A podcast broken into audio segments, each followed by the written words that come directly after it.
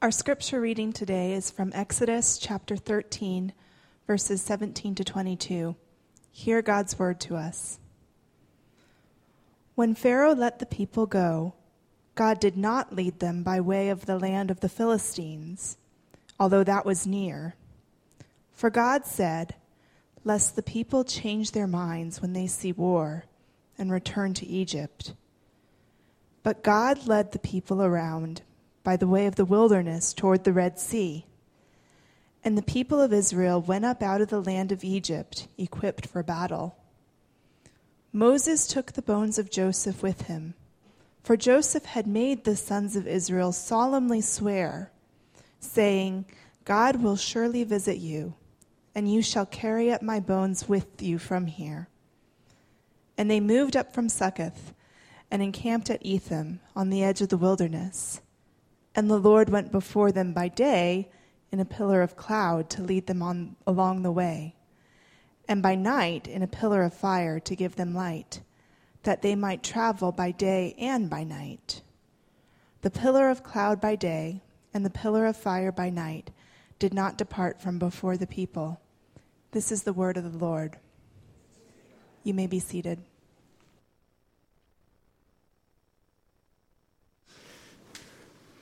Well, good morning and welcome again to Christ Community's downtown campus. My name is Gabe Coyle and I'm the campus pastor here. And to kind of help set the mood, we're going to watch a short video. So let's watch. A, an, a crazy fan of The Office to not know that scene, right? And I, I don't think any of us in here are as ridiculous as Michael Scott. I don't think any of us are as ridiculous as Michael Scott. But every one of us have probably been in that position.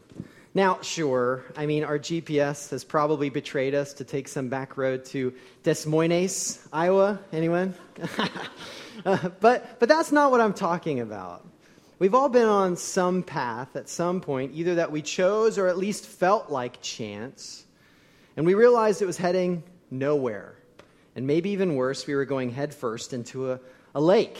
Um, we're really familiar with dead ends, with dead ends in life whether it be a dead end job or maybe a dead end relationship. Maybe some of you here this morning are here and you feel like your marriage or your family is at a dead end. Maybe you have a friendship that's at an impasse or a chronic illness, a, sick, a sickness, or an issue of depression, lust, fear, failure, and your internal GPS just keeps saying recalibrating, recalibrating until splash you're neck deep in it. I mean, no one here likes dead ends. They're infuriating in many regards, and we go looking for some sort of U turn anywhere. And whether it's because of our own mistakes or the mistakes of others, the brutality, intentional brutality sometimes of others, or even just the brokenness of our world, it just seems like dead ends are everywhere. But you know who loves dead ends? Who sometimes orchestrates and plans dead ends. And this can sound infuriating or maybe even seem cruel at first. But God loves dead ends. God loves dead ends. Now, He doesn't love seeing His people in pain, He doesn't enjoy suffering. But dead ends are where God does some of His best work. I mean, just think about where we've been in our story this summer. We began in the book of Exodus with the birth of Moses, and of all places, the reeds of the Nile. The place where every Hebrew male baby was to be murdered in the Nile according to the law of Pharaoh. This was the exact place where Moses, the baby, was saved, there in the reeds of the Nile by God's grace. Fast forward 80 years, and we find a failure of a man out in the middle of the desert by the name of Moses. And of all people, God calls him. God calls him through a bush that was on fire but wasn't being consumed to now lead the way of deliverance for a whole nation of people. And then we've seen God take on Pharaoh, extremely stubborn, extremely violent, and against all odds, ultimately through the blood shed of lambs. God brings deliverance to Israel out from underneath the bondage to Egypt. And then here we are. finally the Exodus, right? The people of God are leaving Egypt. And I want you to think about this. Imagine, as an Israeli, you were born in Egypt. All you know is Egypt. I mean, in one sense, you feel more Egyptian than you do Israeli. You, every, every sunrise came with the, the, the strikes of the whip at your back. Every sunset came with exhaustion, working for someone else's property as someone else's property, wondering if God was listening to your cries at all. And now every step outside of Egypt is a step towards freedom, realized. And you can almost imagine a father who looks at his toddler daughter and now knows that his daughter won't have to know the cruel and twisted desires of Egyptian taskmasters. A mother, she begins to burst out into laughter because she realizes she'll no longer have to mend the wounds from the whips her son received at the Egyptian brickyard. And something begins to creep up in the Israelites that hasn't been there for centuries hope. You see, they're headed towards the land that God had promised them generations ago to Abraham, to Isaac, to Jacob, to Joseph. And the text that was just read for us this morning, they're carrying Joseph's bones, which seems kind of weird, right? But Joseph said, God will visit you, and he will bring us to the land he has promised our fathers. Promise me you'll take my bones with you a symbol that God has been aware of everything up until this point. And God, as we heard also in the passage that was just read for us, is leading them very explicitly. He's leading them with a pillar of cloud by day and a pillar of fire by night. If God goes north, Israel goes north. If God goes south, even at night, Israel goes south. It's as simple as the game follow the leader. and how often do we wish that were still the, the case today, right? Should I take this job? Should I go on a second date? Where's the pillar of fire? Um, but here's the deal whenever God leads that explicitly, it usually demands great faith of us about where he's about to take us. And look where God leads Israel.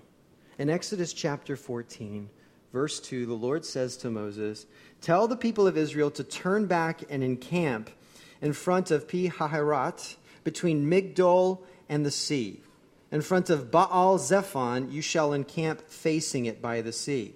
I want you to turn back. I know you guys are heading south, but I want you to now turn back. Now, has God lost his way? Is he confused? Oh, I missed exit 74. If I get off Ramses Way, I can get us back on track. No, right? God has a plan. He's being very strategic on what he's making Israel look like. And he lets Moses in on this plan in verse 3. For Pharaoh will say of the people of Israel, they're wandering in the land. The wilderness has shut them in, and I will harden Pharaoh's heart. We talked a little bit about that last week. And he will pursue them. And I will get glory over Pharaoh and all his host, and the Egyptians shall know that I am the Lord. You see, God's setting a trap to destroy the brutal Egyptian army so that they can never harass, never, ever, ever, ever, ever do anything to harm Israel ever again. Ever. And Egypt falls to the trap. You see, word comes back to Pharaoh, we read in our passage, and his guys that, oh, Israel, they're out wandering in the wilderness. They can't even navigate the wilderness right outside of the city of Ramses. And finally, say, somebody says something they're all thinking Stupid slaves. This was our economic engine of Egypt. Why did we let them go? Let's go take what is ours. Let's make them pay for the sons of ours that they've taken, that their God has taken. And so Pharaoh, with a fire lit in his eyes that seems unquenchable, gathers his armies, his best generals, all of his chariots, and goes for the hunt. Can you imagine? Let's just sit here for a second. Can you imagine being the first Israeli of some two million people out in the desert, right there next to the, the Sea of Reeds or the Red Sea, and you're looking and you see this glimmer off in the distance in the desert? And it's a part of what looks to be like a sandstorm, and you hear thunder, or at least you think it's thunder. And then slowly that one glimmer becomes thousands of glimmers. It's 600 chariots, even more troops than that. And your heart sinks because the Egyptian army has come. Pharaoh is there, and you've got swords before you to the west and the sea behind you to the east. You've got no way of escape. You're trapped. Israel is at a dead end. And remember, though, God told Moses this was going to happen. None of this was a surprise to Moses. It was a surprise to Israel, to be sure. And I don't know about you, but whenever I find myself in a crisis, it's, it's kind of an annoying trait of my own heart. That whenever I'm in a crisis, my first thought is, God, are you paying attention? How did you let this slip by? It's like I start to think that God's a lot like me. You know, off reading a good book somewhere, and then over the baby monitor, he hears a cry and goes, I'm coming, I'm coming. But that's not what we see of God at all here in our passage. Instead, what we actually see is that for God, dead ends are no surprise. Dead ends are no surprise ever. And really, they're not even a surprise to us. Now, in the moment, they're disorienting, um, they're frustrating, infuriating. But we all know we live in a broken world. We expect friendships to fizzle, jobs to transition, relationships to end. But what we so often forget is that for God, dead ends are no surprise either. And many times, He's the one who leads us there. Now, hear me this morning. That can sound and feel like salt in a wound if you're in a dead end this morning. I don't know what you're wrestling through. Some of the things I do know you're wrestling through, but I don't know what you're pushing against. I don't know what's pushing against you this morning, what pain and heartache you're wrestling through. But hear this God has never, ever, ever been surprised by anything that's happened in your life. God has never had to take a step back and reassess and come up with plan B ever. Now, that doesn't make the dead end a whole lot easier if that's all we say. but everything else I know about who our God is, that gives me hope. And we'll talk about that here in a minute. Now, it's usually this part of the story where we have a little fun in making fun of Israel, right? I mean, they start to panic as soon as they see the Egyptian army. And you're like, oh, come on, Israel, you saw the plagues. What gives? Come on. But instead, they're crying out to God, and when that doesn't work, they look for someone to blame. How many of us have been there before, right? Well, God's not listening. It must be someone else's fault. And so they say to Moses in Exodus chapter 14, verse 13, or actually verse 11 Is it because there are no graves in Egypt that you've taken us away to die in the wilderness? What have you done to us in bringing us out of Egypt? Is not this what we said to you in Egypt? Leave us alone, that we may serve the Egyptians. For it would have been better for us to serve the Egyptians than to die in the wilderness. This is like the ultimate I told you so kind of moment. You've been in those conversations. You're like, ah, oh, man, that stinks. But instead, with, whenever you find yourself in a dead end, everywhere else looks better than where you are, doesn't it? And for Israel, that everywhere else included slavery. It even included slavery. Everywhere's better than here, Moses. Come on. I told you this was going to happen. And the thing with dead ends, the things with dead ends is that they push us to turn back. Dead ends always push us to turn back because dead ends are terrifying. And we start to have this internal dialogue how did I get here? What did I do wrong? What did I miss? And how do I get out? And as soon as we experience a roadblock, a pushback, any sort of struggle, then we start second guessing God and we go looking for others to blame. It's as if God hasn't proven himself time and time again. And so when we hit that roadblock, we begin wondering and saying, everything would have been better if God would have only.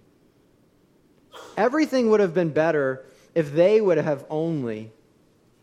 Now, to be clear, there are times because of our sinful desires where we need to re- repent and we do need to turn back. Are there also times where, because of our limit, per, limited perspective as human beings, we need to reassess? Yes, that's true as well. But that's not what we see here. What we see here is a whole nation of people who have explicitly followed the guidance of God and it led them to a dead end. God is leading them every step of the way with a pillar of cloud, and they're stuck at the Red Sea, and now with an army behind them. And maybe you're here this morning, you've been following Jesus for a while, and yet you feel more alone than you ever thought you would. Maybe you're here this morning, you've been following Jesus for a while, and He hasn't answered your prayer to bring a spouse. He hasn't answered your prayer to help pay for your bills in a more streamlined fashion. He hasn't, He hasn't, He hasn't. Fill in the blank. Maybe this morning you're brand new to Christianity, and yet God's presence isn't as strong as it used to be. The church isn't what you'd hoped it would be. The walk of Christianity isn't exactly like you thought it would be. Or maybe you're in a job today and you thought, man, if I just surrender my job to God, finally I'll be energized and fulfilled. And you don't feel energized and fulfilled in your job. And you don't know if any job will ever energize or fulfill that longing for contribution the way your heart aches. And you don't want to say out loud what's been going on inside of your mind which is, I just wish God would have left me where I was. And you start second guessing God's love, His goodness, and His care for you. We've all been there. You're not alone. And if you've never been there, you will be. So don't be shocked. don't be shocked. And maybe even you've come to the point where that angst internally has now bled over into your relationships and you're looking for someone to blame. When somebody asks you how you're doing, it becomes the pointing finger at your boss, at your kids, at your parents, at your friends, at your pastors. What do we do when we're in that spot? Where do we go? Well, Moses is never surprised that God isn't surprised by our dead ends. And listen to what he says to Israel. And it's a word for us today as well. Down in verse 13 Fear not, stand firm, and see the salvation of the Lord, which he will work for you today. For the Egyptians whom you see today, you shall never see again. The Lord will fight for you, and you only have to be silent. in other words, stop panicking Stop running around looking for the exit. Stop picking on each other and blaming each other, blaming me, says Moses. and just stand still for a minute, be quiet, and watch God work.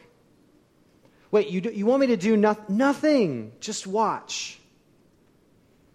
But try telling that to a mother of three when a chariot is heading towards your family. Anytime now, God. right?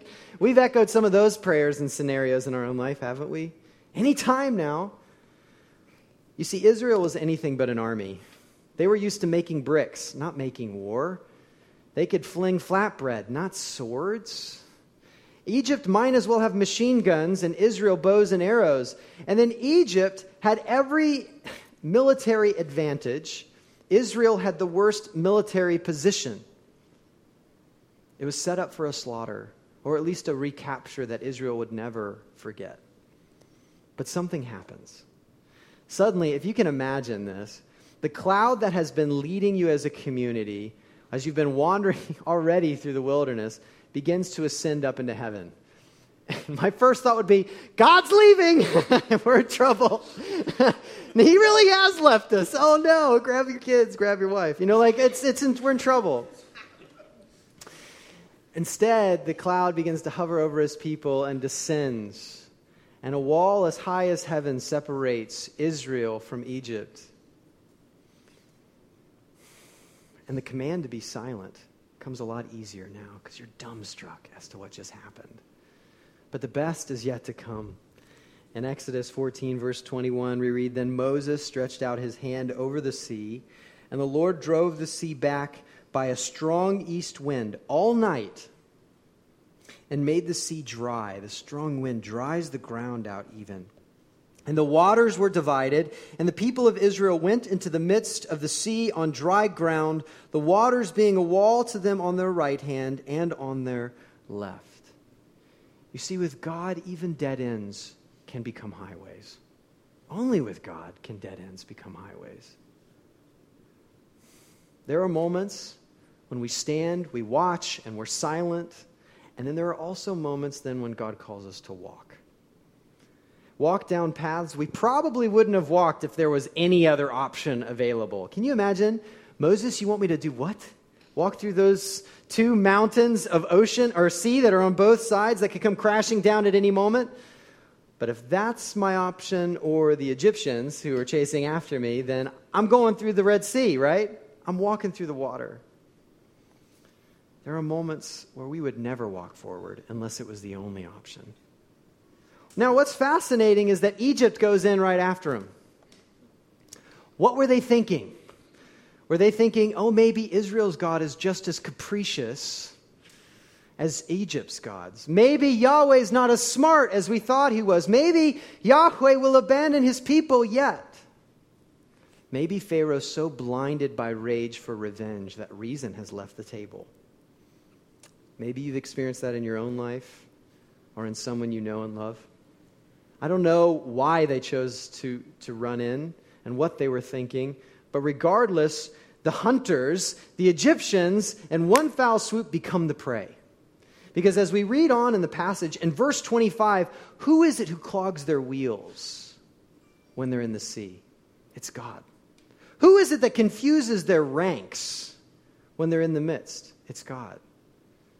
And something that's very uncomfortable in a 21st century sensibility, or maybe any cultural sensibility for that matter, is even when the Egyptians begin to flee and say Yahweh is indeed fighting for Israel, that's when the two sides of the sea come crashing down and thousands of Egyptian soldiers lose their lives, crushed under the just judgment of God. Never ever, ever to harass Israel ever again. And Israel gets a picture of their God that they would have never seen in any other way. You see, this is why God loves dead ends so much. Because dead ends reveal our God. When there's no way of escape, no strategy that we could figure out to get around the obstacle that makes us look like we're the ones who figured it out no other explanation, and everything else gets out of the way. And God does what only God can do, and such it points to Him and His glory. That's why God loves dead ends. You see, God always fights for His people. When you follow into Exodus 15, after they've crossed over the sea, they sing a glorious song of God's deliverance, and they call God a man of war a deliverer, one who fights for the oppressed and the vulnerable, who will not sit by when injustice is taking, taking place. But God doesn't fight according to our rules. His justice is way more thorough than we are ever comfortable with because we're complicit in so much injustice that we'll push the line far enough that we still look clean.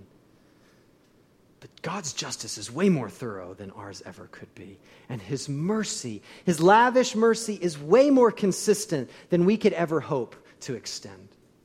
This is the glory of our God that's put on display.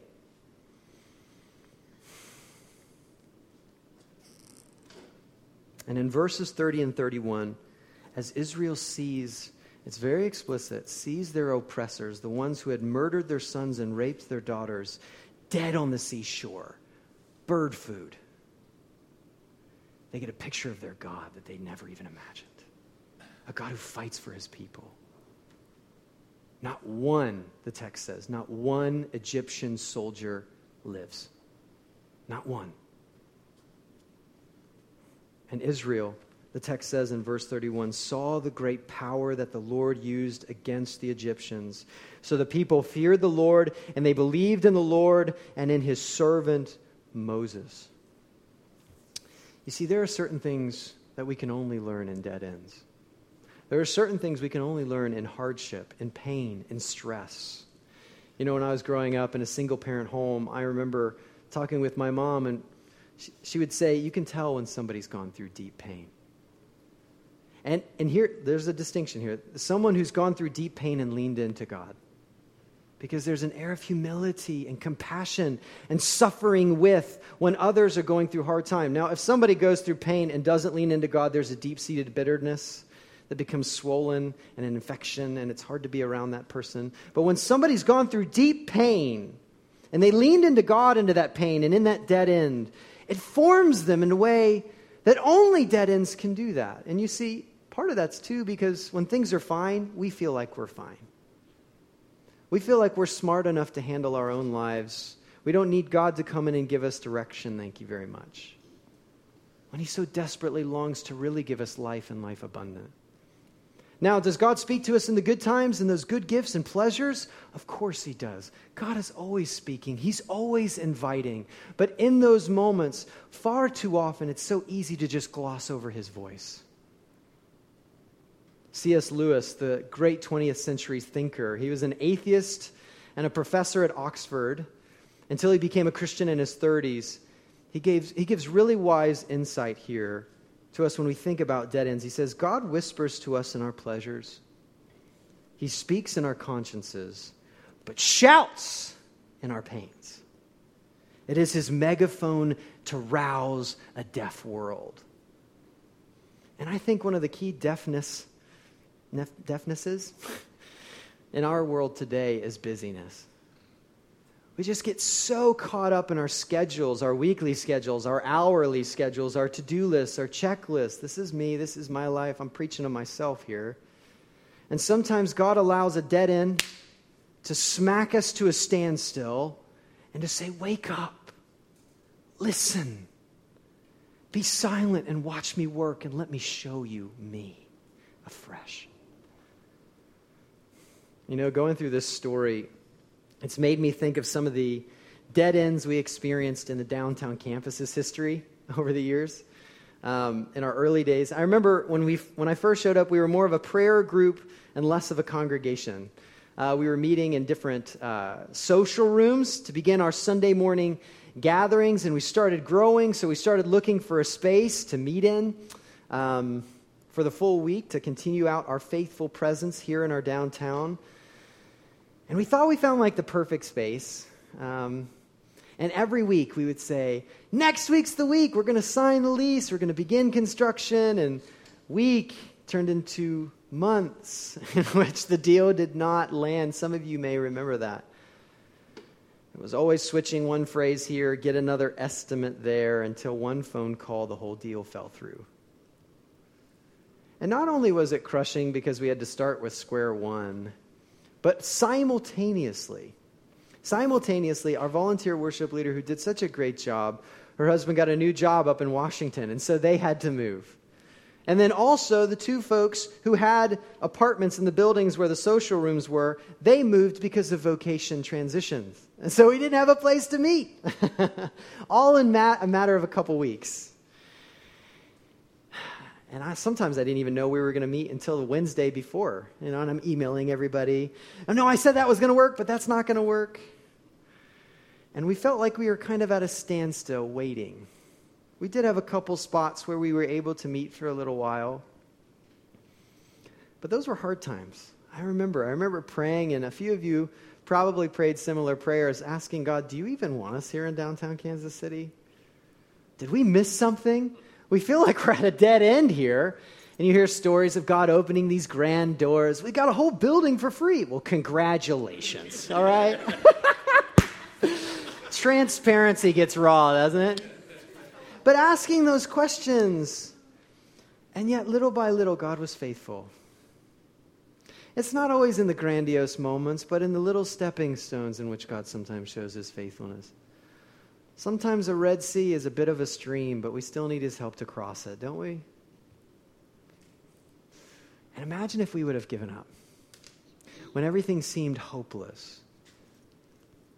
Imagine, look at the community that's around you that God has created, the community He's placed us in, here in the crossroads in our downtown. The lives that have been changed, maybe your life that's been changed in the process. What God has done what we would have missed. And it gets me excited about what God still has in store, what God's going to do next. But it does beg the question what do we do next? what do we do now?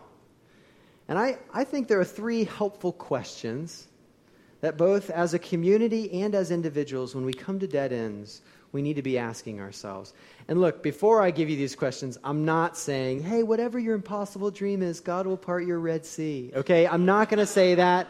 This isn't some little optimistic message. This is real down to earth what God's doing in the life of his people, okay?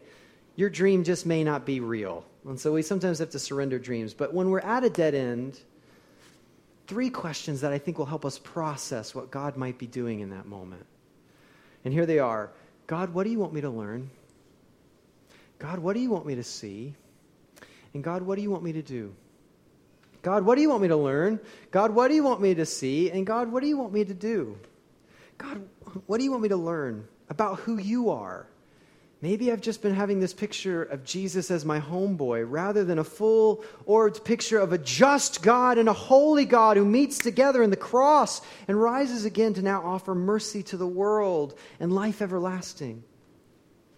Maybe there's something within myself that God wants to teach me. Maybe you've been too hard on yourself and God wants to affirm the way He's designed you. Maybe there's something in your life, a destructive cycle of sin that He wants to confront you for your own good. Maybe there's something in our community that He wants to teach us about. God, teach me. God, what do you want me to see? Many times when God's working in our lives, He uses us as examples, right? To those looking on, as He did in Egypt, as He did in Israel to the Egyptians, kind of vice versa here. But whenever God's working in our lives for the examples of others, He's always giving us a nugget. And so asking, Am I too blind? Am I too busy to see what you want me to see? God, show me. And then lastly, God, what do you want me to do? Do you want me to repent? Is there something broken in my life I need to let go? God, do you want me to stand still and just stop talking about it and be silent and wait for you to work? Or do you want me to walk? Are you calling me to a courageous walking down a new path? And see, that's the, this is where it gets. It's not all nice and neat, where it's always do this or always do that. It's dependent upon God's direction in your life. It's engaging a relationship with Him and trusting His guidance. Sometimes that means standing still and being quiet. Sometimes that means crying out. Sometimes that means walking. God, what does it look like for me to be faithful in this dead end? God, guide me. And those three questions the only reason they have any sort of personal gain, the only way we're able to wait and watch God work, the only way we're able to walk while hoping is if the dead end is never really the end. As if dead ends are never really the end, not for his people. You see, standing this side of the resurrection of Jesus, the ultimate dead end has been dealt with, such that even if we stood on the Red Sea shore, and we were slaughtered in some in twisted injustice, even that would no longer be the dead end of God's people.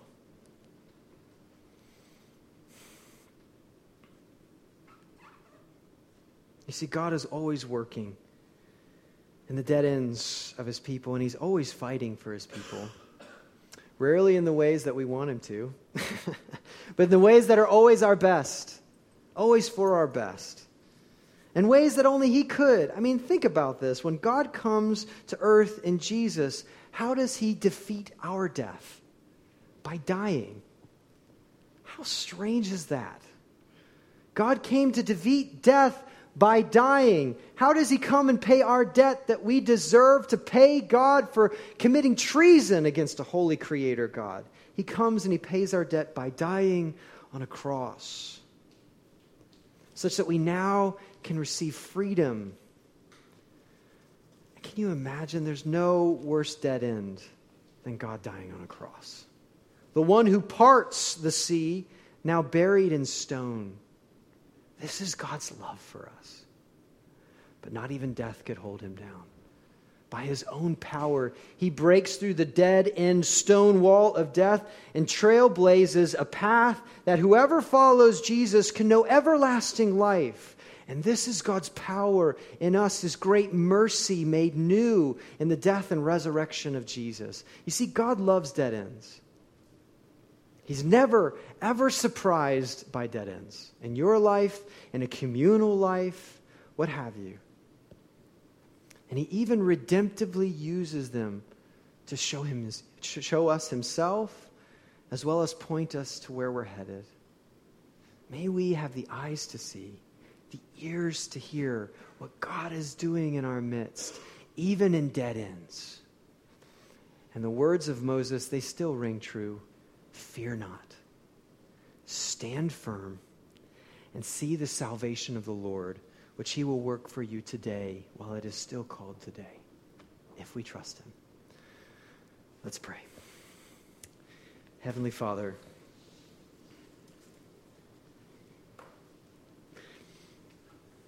you are more grandiose than the simple boxes we seek to put you in. Your justice is more thorough than we're comfortable with.